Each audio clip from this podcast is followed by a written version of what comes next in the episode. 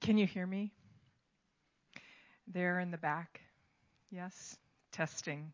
One, two, three. This is working? Great.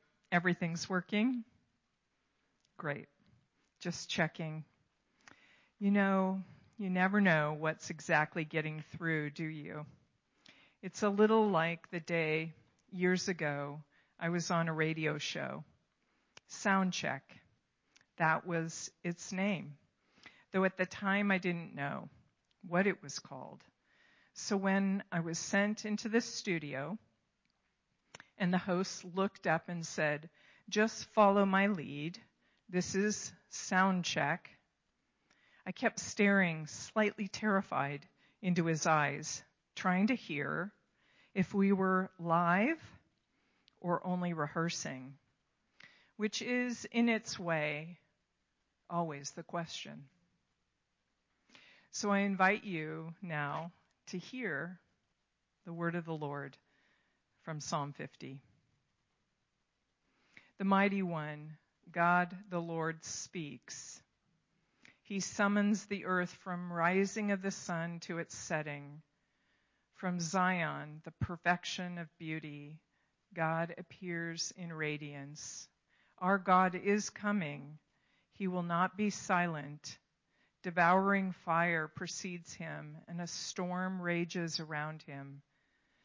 On high, he summons heaven and earth in order to judge his people. Gather my faithful ones to me, those who made a covenant with me by sacrifice. The heavens proclaim his righteousness, for God is the judge. Selah. Give pause for listening. Can you hear God's voice speaking as if a canopy over the earth?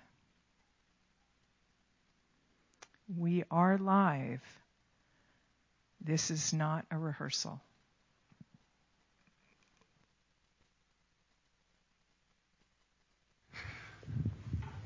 Thank you, Beth. Good morning, everybody.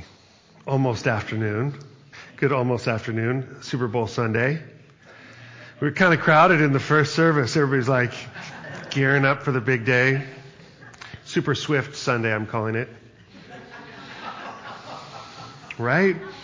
Super Bowl in Vegas. This is like quite the event. Um, I thought, you know, this on the church calendar today is um, Transfiguration Sunday.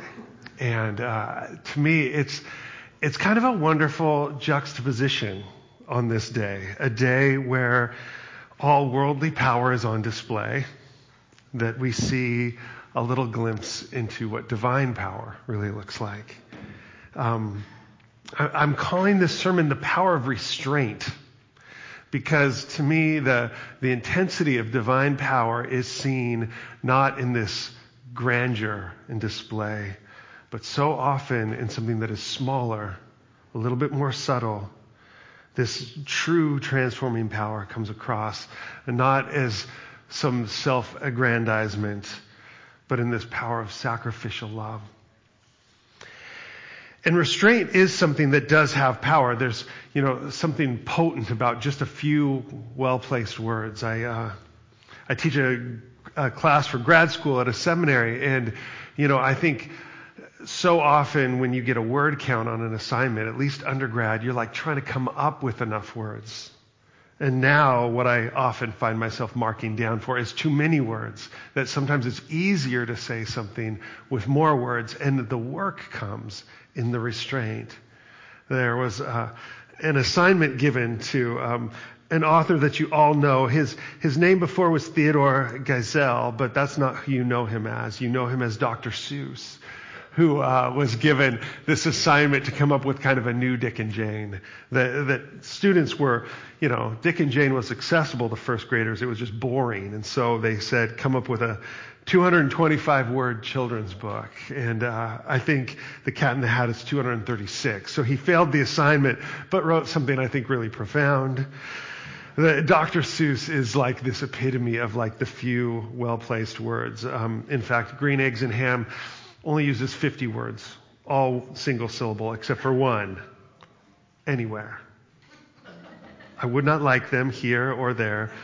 I would not like them anywhere. I do not like green eggs and ham. I do not like them. See? The simple, powerful words, right? And um, this exercise, I think, is an interesting one. If you've ever had to write a haiku, right? It's about getting down to like just the essential syllables.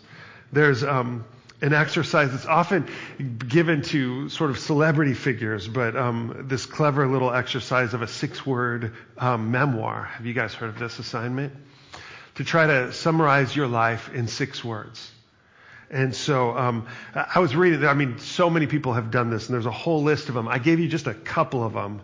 Um, this one from Kay Bertrand I'm my mother, and I'm fine. Wendy Lee says, asked to quiet down, spoke louder.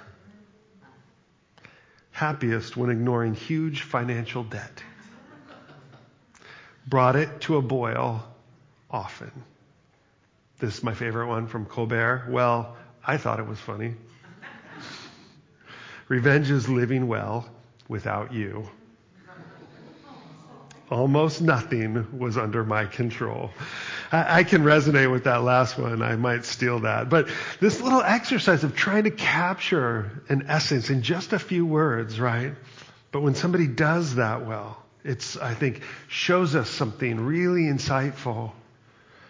I, I think about this sometimes, the, the sort of exercise in restraint or this power of simplicity in a little church like this. We call this church affectionately Little Church by the Sea. It was on the side of the building for years. But it's an interesting thing when you think about what growth looks like, right? Because we immediately think size, footprint, numbers. Being in this little tiny community church requires us to think about what growth might look like with a different metric. We talk about bearing fruit or growing deeper. We talk about what is our influence, right? Growing in influence. And that's a word that's kind of taken on some baggage, hasn't it, in recent years? Well, it's, it's become a vocation, as it turns out, that you can make a lot of money being an influencer. I, have heard that Kylie Jenner gets a million dollars per product placed in a single post right?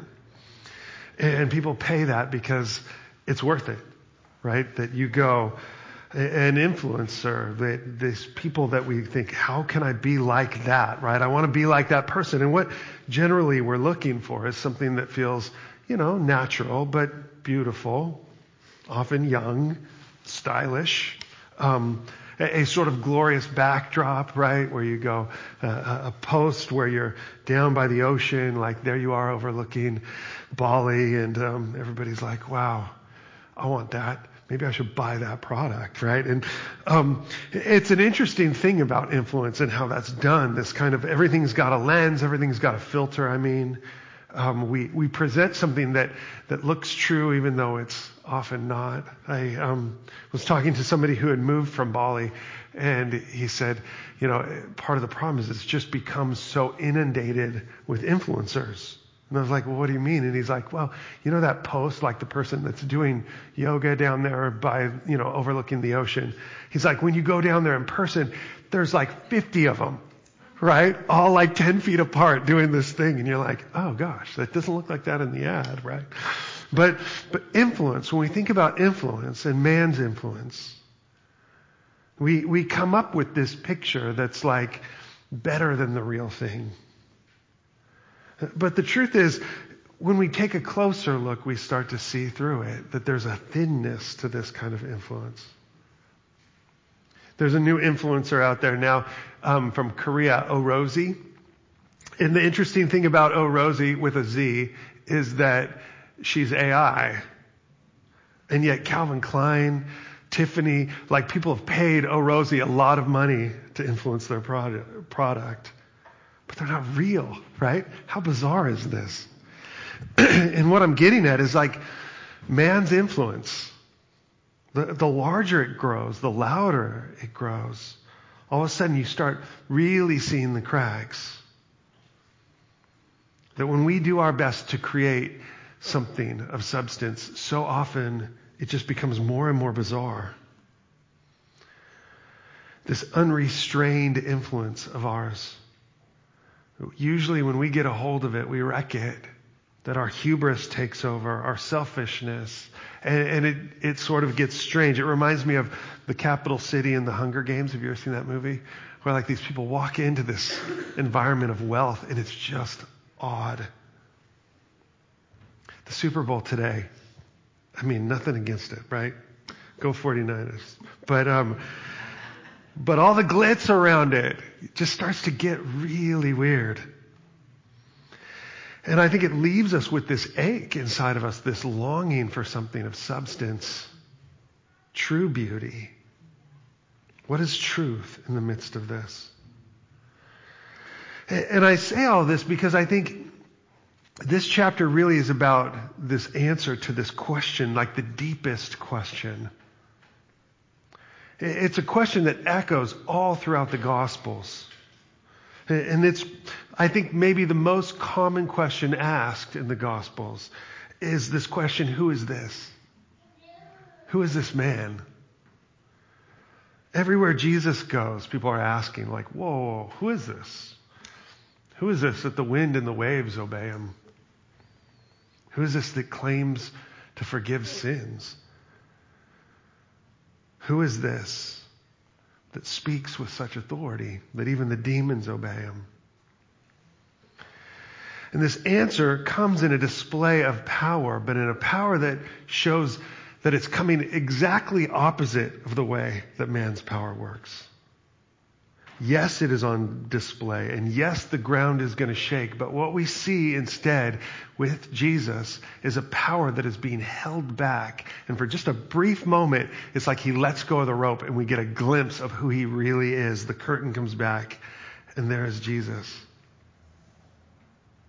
And the Father is going to speak a common word that was shared before at Jesus' baptism. This is my beloved Son but the Father is going to give us a command along with it. A command that comes to Peter and James and John. This is my beloved Son. Listen to him. So, Mark chapter 9, verses 2 through 9. After six days, Jesus took Peter, James, and John and led them up a high mountain by themselves to be alone. He was transfigured in front of them, and his clothes became dazzling, extremely white, as no launderer on earth could whiten them. Elijah appeared to them with Moses, and they were talking with Jesus. Peter said to Jesus, Rabbi, it's good for us to be here. Let us set up three shelters one for you, one for Moses, one for Elijah, because he did not know what to say since they were terrified. A cloud appeared, overshadowing them and a voice came from the cloud This is my beloved Son. Listen to him. Suddenly, looking around, they no longer saw anyone with them except Jesus. As they were coming down the mountain, he ordered them to tell no one what they had seen until the Son of Man had risen from the dead. A glimpse of what was to come, a glimpse of resurrection power. Who is this? The Father speaks the answer to this question. This is my beloved Son. And this moment here is this kind of reenactment. I, I love how Scripture does this with intentionality. It's um, these scenes are recreated for us, and they're filled with images and symbols that matter. It's always on a mountaintop. And what's interesting is this is where the people assumed that God must come, right? And the highest point in the mountains. And so God, I think, just humbly shows up where we're expecting him, there on the top of the mountain. But, but we're reminded of Moses, who actually appears in this instance, but Moses who went up on the mountain to encounter God. Moses who saw the back of God and whose face glowed. Moses giving the law of God. And here's Moses alongside Elijah, probably the most dramatic of all the prophets that he was sort of the father of all prophets, and even John the Baptist was said to be kind of within his line, within his school, the, the line of Elijah. And here in this moment, we see a new revelation being given. Instead of the law being given, we see unfolding God's plan, his redemption of the world shown right there in the face of his son. And we call this a transfiguration. The, the Greek word is that word metamorphosis. That, that Jesus is metamorphosizing right here in front of his three kind of inner circle uh, disciples. And metamorphosis, we, we think of this kind of symbolically as like the, the caterpillar becoming the butterfly, right? This new creation emerges. But what I think is so interesting about this, and this is, I think, where we're going with this tonight, as far as res- this morning, as far as restraint, you, you see what Jesus is going to become. You see his glory. But we're reminded also that, that this is who Jesus has always been. That the metamorphosis almost takes place in reverse. That with the coming of Christ to earth, you see the butterfly becoming a caterpillar that, that God Himself becomes small, that comes down into the form of a human being. At Advent, this first Advent, we celebrate the humility of God to restrain Himself down to human form, to become this helpless child. And in this moment, it's like Jesus, for just a split second, gives us a glimpse at what's really underneath the surface brilliant light. Luke is going to describe this in his gospel like lightning shining forth. I, I, love how they're like, no launderer could have gotten his clothes that white. Right? The funny things that catch their eye, but they're like, gosh, you just can't bleach material to get that white. It's like radiant, right? You, the, for this moment, Jesus displays this lightning comes out. And the ground shakes. It's this moment of power on display. But the thing is, the, the withholding or the restraint, the humility, this is where the true power is seen. Because Jesus is on his way to the cross. In the fullness of that restraint, the fullness of that humility, the fullness of that sacrifice is displayed there in God's love. It isn't in the blinding flash of light. It isn't in the impressive thunder. It's in the power of this simple vocation this is my beloved son. When I think about myself and uh, the, the, little bit of power that I have, I, I see how I can tend to misuse it. Anything about me that feels even halfway impressive, how easy that is to just sort of slip into conversation eventually. I um, was saying in the first service that um, years ago, this very famous pastor moved to Laguna and started coming to our church. His name is Rob Bell. And uh, at the time, he was probably the most, one of the most well-known people. Some of that was a little controversial. But Rob moved to Laguna and he started coming to our church. And I, I kind of laugh at myself a, a, little bit in this way, but I'll notice when I'm like at pastoral conferences or these kind of things and meeting people and they hear I'm from Laguna, I think, how long does it take before I drop the fact that Rob Bell came to our church? And I think it's usually about 20 minutes. And I think, you know what, I'm not going to say it this time. And then, like, sure enough, oh, there it is. It seemed relevant. Why does it seem relevant every time? This sort of little humble brag, like, oh yeah, yeah, I know Rob, blah, blah, blah. Or I know so and so, or I, I'm connected to, and I'm like, afterwards, like, Jeff, why do you do that? Well, it's, it's some little flex of power or something like that. It's trying to hold on to value or say, you know, hey, maybe I'm sort of a big deal or whatever that is, right? This is human power. And when we see it, right, you're like, oh, it's unattractive. But it's so hard not to that our ego has this way of trying to, to build and construct this sense of our worthiness. We try to build our influence. We try to promote our brand. Divine power has none of that. It comes in meekness. It comes in humility.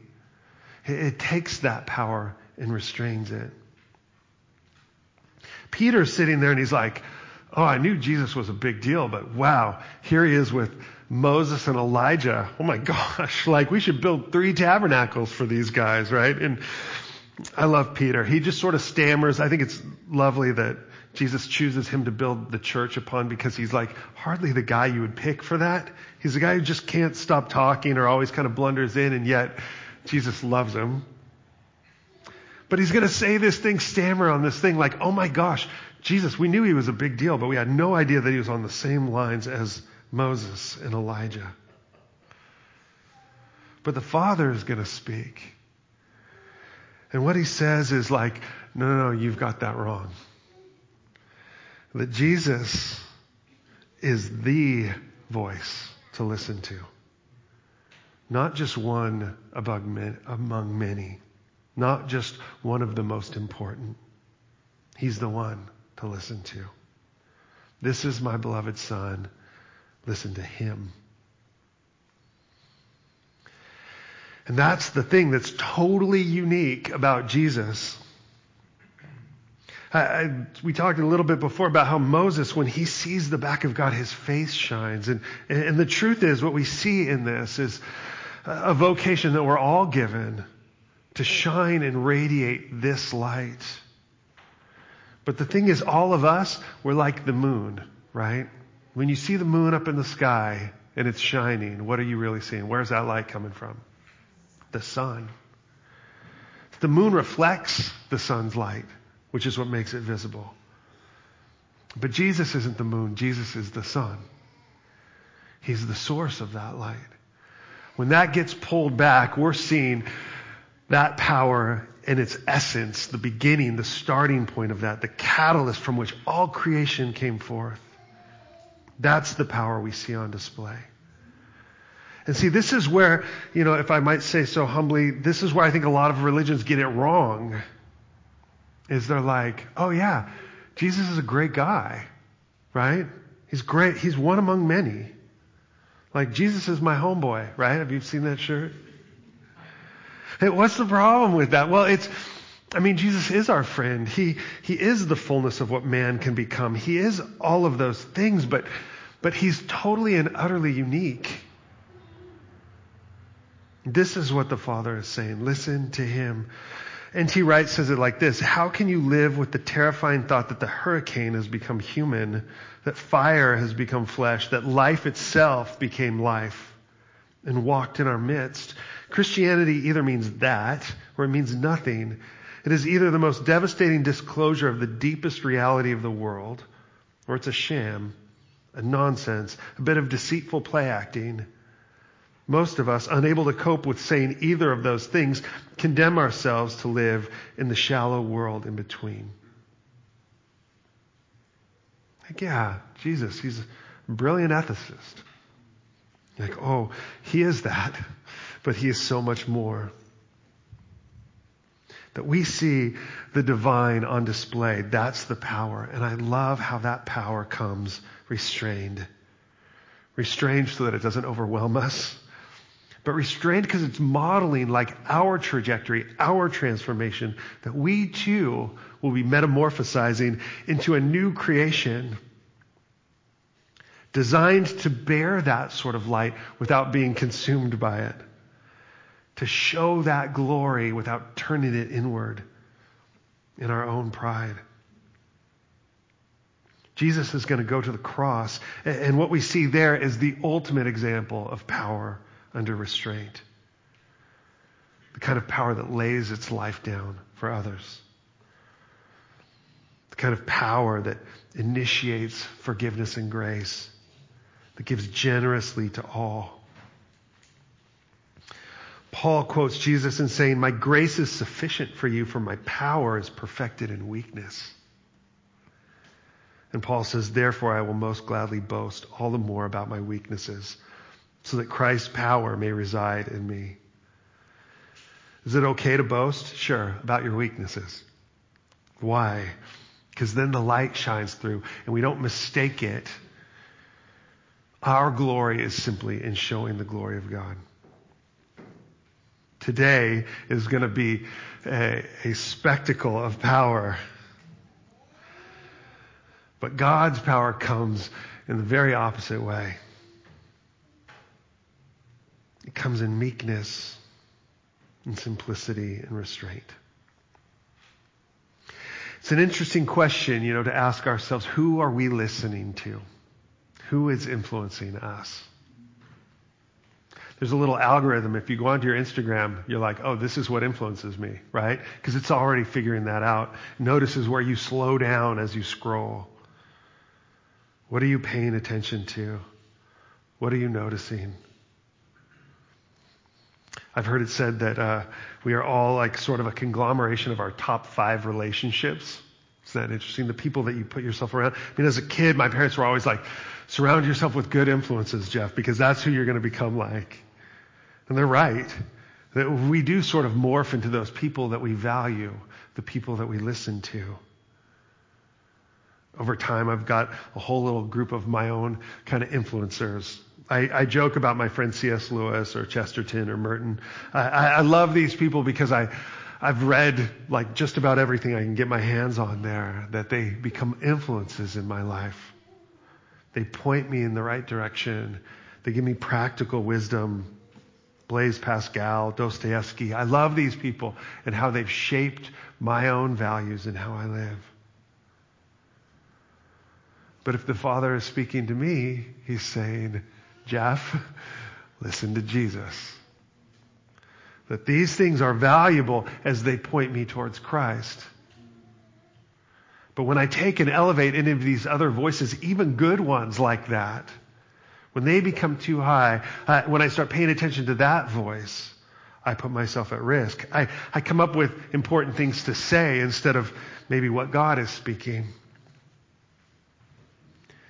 And Jesus is going to model this. His whole ministry is what Paul refers to as kenosis, this emptying of divinity, this laying down of power. In doing this, the power that manifests is actually loving, and not just loving those who are easy to love, but loving the least. In Philippians 2, these verses are familiar, but Paul writes this. He says, If then there's any encouragement in Christ, if any consolation of love, if any fellowship with the Spirit, with the Spirit, if any affection and mercy, make my joy complete by thinking the same way, having the same love, united in spirit, intent on one purpose. I mean, listen to these. Do nothing out of selfish ambition or conceit. Do nothing out of selfish ambition or conceit. But in humility, consider others as more important than yourselves. Everyone should look not to his own interests, but rather to the interests of others. See, that thing, that's power, right? The power that withholds my rights and instead focuses on the needs of others. That's willing to give up having the last word or win the argument or whatever that is or be, you know, valued for who we see ourselves to be. That person that is instead free from those things who's laid down those needs. Paul goes on and says, adopt the same attitude as that of Christ Jesus. And then he quotes this, what was probably a hymn for the early church. They would probably sing these words, who existing in the form of God did not consider equality with God something to be exploited. Instead, he emptied himself by assuming the form of a servant, taking on the likeness of humanity. And when he had come as man, he humbled himself by becoming obedient to the point of death, even to death on a cross. For this reason, God highly exalted him and gave him the name that is above every name, so the name of Jesus every name, knee will bow in heaven and on earth and under the earth. And every tongue will confess that Jesus Christ is Lord to the glory of God the Father. This emptying of our rights gives us glory that glorifies God. And this is the calling. This is what Jesus models. And Paul's saying, so you do it. And how do you do it? Putting others' needs above your own. Becoming a servant. Not seeking credit for all of these things. When we do this, we start to shine. At least to those who are paying attention, who are noticing. This becomes sacred ground when this is done. When this happens, like bushes start to catch fire. There's a contemporary artist Makoto Fujimura, who writes, There are burning bushes everywhere, burning yet not consumed. And our lives can be just as miraculous. Our making can be a visible marker of God's gratuitous love. That we can live our lives in such a way, in such a way that God's beauty shines.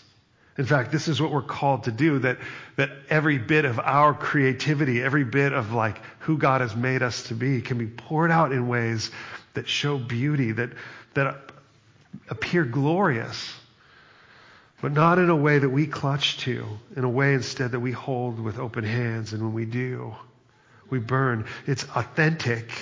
It's humble glory. I love how when God's voice comes in. It's spoken with such gentleness and tenderness. This is my beloved son. The other day, my daughter, she's a part of a little musical uh, class and little company there where uh, they did a rehearsal. 14 students all got up in front and sang a solo. Can you imagine? It's terrifying. Philly can imagine. But the rest of us, that would probably terrify us each of these kids, and they're all like kind of the whole spectrum of ability, right? So some kids get up there and they're brand new and they just sort of belt it out and you're like, well done. It's just beautiful. Everybody bursts into applause. The beauty of that sort of courage to be seen. Love afterwards, just sitting there with Lila and, you know, we're like, whatever, watching something on TV and I'm like, hey, what? I said, You killed it tonight. So good. And I see that like little face just light up, right?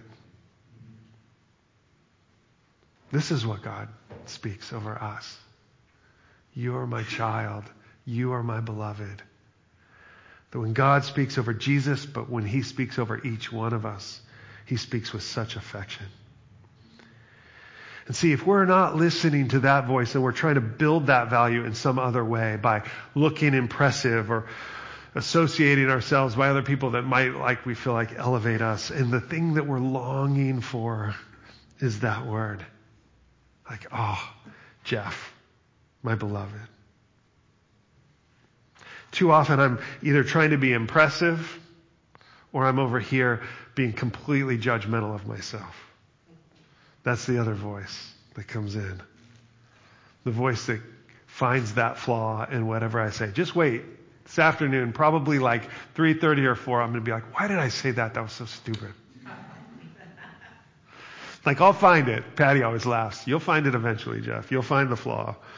I mean, there's plenty, but it's not that hard to go find the flaw. But even when it goes really well, I'll find the flaw. Too often, that's the voice that I'm listening to. The Father's like, listen, listen to Jesus. Listen to Him, not the critic. There's a great story that Anne Lamott tells about she had just written a book and um, everything like you know went forward. There it is. It's just been released, and the first review that popped up on Amazon, one star, and it said the box was wet. And she's like, I must have read that review 10,000 times. Like one star. The box was wet. to go, why do we fixate on that, right? As in our insecurity, when we're trying to come off as a certain way, why do we just obsess over the critical voice, the voice of judgment? I wrote a book and I have my own one star review. It says this. Ready? mostly someone venting about their life and choices. It was a bit prideful and uninteresting. I kept wondering, when is he going to get into it? Couldn't finish the book. One star. And if I ever find out who wrote that, they're dead, right? They're going to get the wrath, right? You, we live our life striving for this like power and we know in the end we're like kind of a fraud and, and this is like the best that we can do. The world longing for glory but created it in such broken ways. And listening to these inner tapes that are constantly speaking in the harshest voice to ourselves. The Father's saying, listen to me. Listen to Jesus. Who comes in and speaks this love into us, who we truly are. Not to how we're trying to look with the filter on, but to who our hearts really are. That God sees that, sees that in each one of you, and delights in that. Wants to bring that to light. That's what He wants to shine through. And it takes some work because all of us have these impurities and junk in our lives. And you know what? We can still shine even with all that brokenness. But God's like, we are going to refine that out. And so what so often happens as this light shines through us is it's burning. It's consuming things within ourselves. It, it comes as a flame. And, and this is the thing that it's kind of a both and. I want God to shine brightly. And he goes, I will. But that flame is also a consuming fire that's going to go after the pride, go after the self obsession, go after the insecurity, and set us free from that. I'd like to say that didn't hurt, doesn't hurt, but it does. It hurts that part in myself that wants control. I read this poem from Scott Cairns that I thought is really to me kind of captures this. He's, he's talking about Exodus and he's talking about the pillar of fire. He's talking about the cloud that led the people through the wilderness, which also is there on the mountaintop in the transfiguration. But he says this in the pillar of fire, in the pillar of cloud. It did not depart from before the people. According to the promise, we had known we would be led, and that the ancient God would deign to make his hidden presence shown by a column of fire and a pillar of cloud. We had come to suspect what fierce demand our translation to another land might bode, but had not guessed he would allow our own brief flesh to bear the flame, become the cloud. I would love to say that God's power is simply restrained and therefore as a result of it we get to just shine, but, but we are asked to follow that we are asked to bear the flame. And oftentimes it's in that sort of sacrificial pain that comes. Laying down ourselves for the sake of others, loving those that are difficult to love. And this is doing a work. It's transforming our hearts. My, my friend C.S. Lewis puts it like this. He, he, in his book Screwtape Letters, he's talking this conversation between demons, right? So the, the uncle demon's writing to the nephew and talking about this agenda that God has with each of us. And he says this, by this method, thousands of humans have been brought to think that humility means pretty women trying to believe they're ugly and clever men trying to believe they're fools. And since that what they are trying to believe may in some cases be manifest nonsense, they cannot succeed in believing it. And we have the chance of keeping their minds endlessly revolving on themselves in an effort to achieve the impossible. To anticipate the enemy's strategy, that's God, we must consider his aims. This is what God wants. The enemy wants to bring the man to a state of mind in which he could design the best cathedral in the world, know it to be the best, and rejoice in the fact without being any more or less or otherwise glad at having done it than he would be if it had been done by another. The enemy wants him in the end to be so free from any bias in his own favor that he can rejoice in his own talents as frankly and gratefully as in his neighbor's talents, or in a sunrise, an elephant, or a waterfall. He wants each man in the long run to be able to recognize all creatures, even himself, as glorious and excellent things.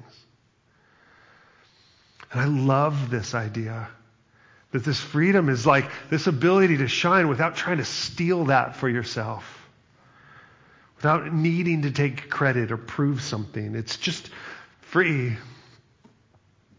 I have a friend who prays this prayer where he says, God, don't give me any more power than my character can handle.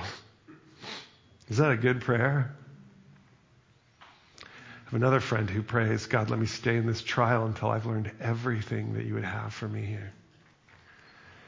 And I think it's almost like the culmination of those two that, that the trials are forming a heart that can bear power without being consumed by it, without robbing and stealing that. And so Jesus is constantly telling us helpful little ways to do this, ways to lay ourselves down. And it's usually involving some form of forgiveness or self sacrifice.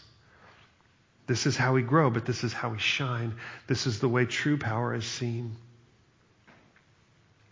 So listen, I'm not even going to put these words up. You're going to have to listen. Listen to Jesus as he speaks to us. You've heard that it was said, love your neighbor and hate your enemy. But I tell you, love your enemies, pray for those who persecute you, so that you may be children of your Father in heaven. For he causes his sun to rise on the evil and the good, and sends rain on the righteous and the unrighteous. For if you love those who love you, what reward will you have? Don't even the tax collectors do the same? And if you greet only your brothers and sisters, what are you doing out of the ordinary? Don't even the Gentiles do the same? Be perfect, therefore, as your heavenly Father is perfect. Or how about this? Be careful not to practice your righteousness in front of others to be seen by them. Otherwise, you have no reward with your Father in heaven. So whenever you give to the poor, don't sound a trumpet before you, as the hypocrites do in the synagogues and on the streets, to be applauded by the people. Truly, I tell you, they have their reward. But when you give to the poor, don't let your left hand know what your right hand is doing, so your giving may be in secret. And your Father who sees in secret will reward you. But seek first the kingdom of God and his righteousness, and all these things will be provided for you. Therefore, don't worry about tomorrow, because tomorrow will worry about itself. Each day has enough trouble of its own. We're about to go into the season of Lent. And Lent is a season of fasting. It's a season of restraint and practicing that sort of power. It's an opportunity to take on a discipline that creates a sense of, requires some will to lay something aside. And I always say this every year Lent is not about laying aside sin, that's all year long. Sorry, but it's true. We do that all year long. Lent is about laying aside something that is a comfort that maybe you're a little too dependent on. Or it's something that maybe is taking too great a precedent in your life. A second thing that's starting to become the first thing. It's about regaining some balance, creating that space, but doing so out of a desire to hear.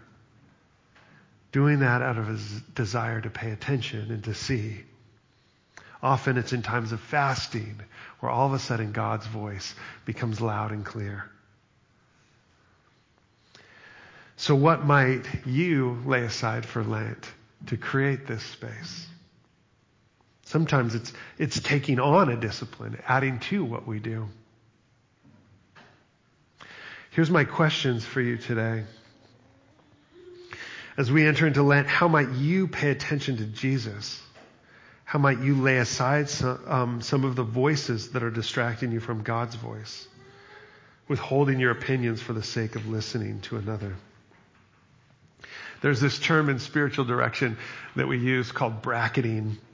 And I love this idea. It's basically when this kind of thing pops into our mind and we think, oh, I've got something to say here. I've got something to add. I know the answer to this thing. You just sort of bracket it and you set it aside.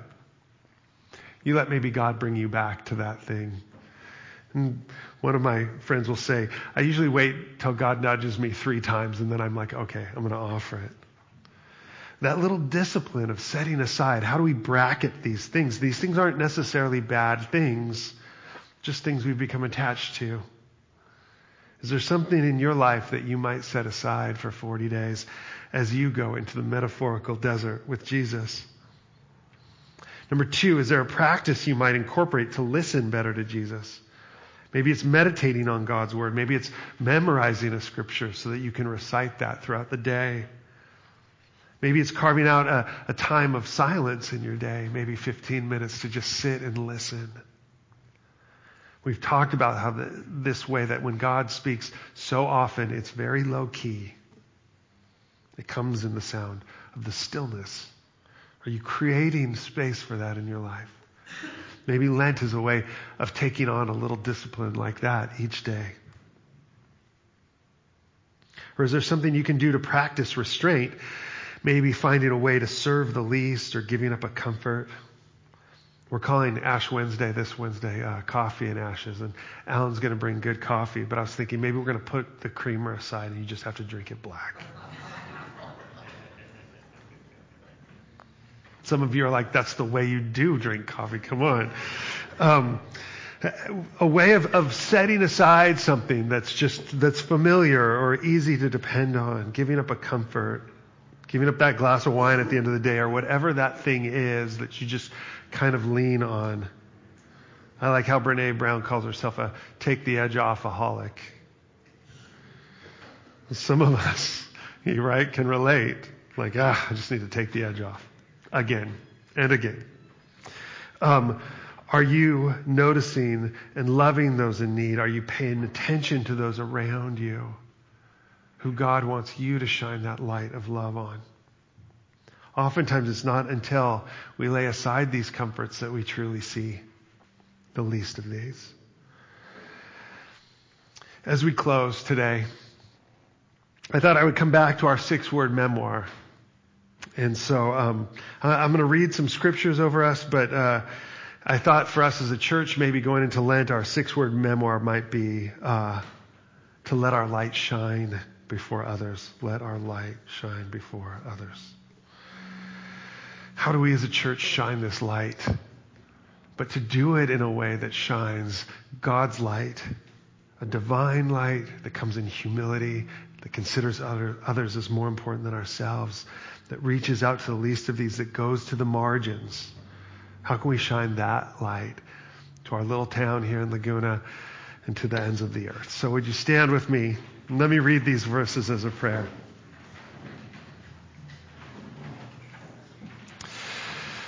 You, Church by the Sea, are the light of the world. A city situated on a hill cannot be hidden. No one lights a lamp and puts it under a basket, but rather on a lampstand, and it gives light for all who are in the house. In the same way, let your light shine before others so they may see your good works and give glory to your Father who is in heaven. Amen.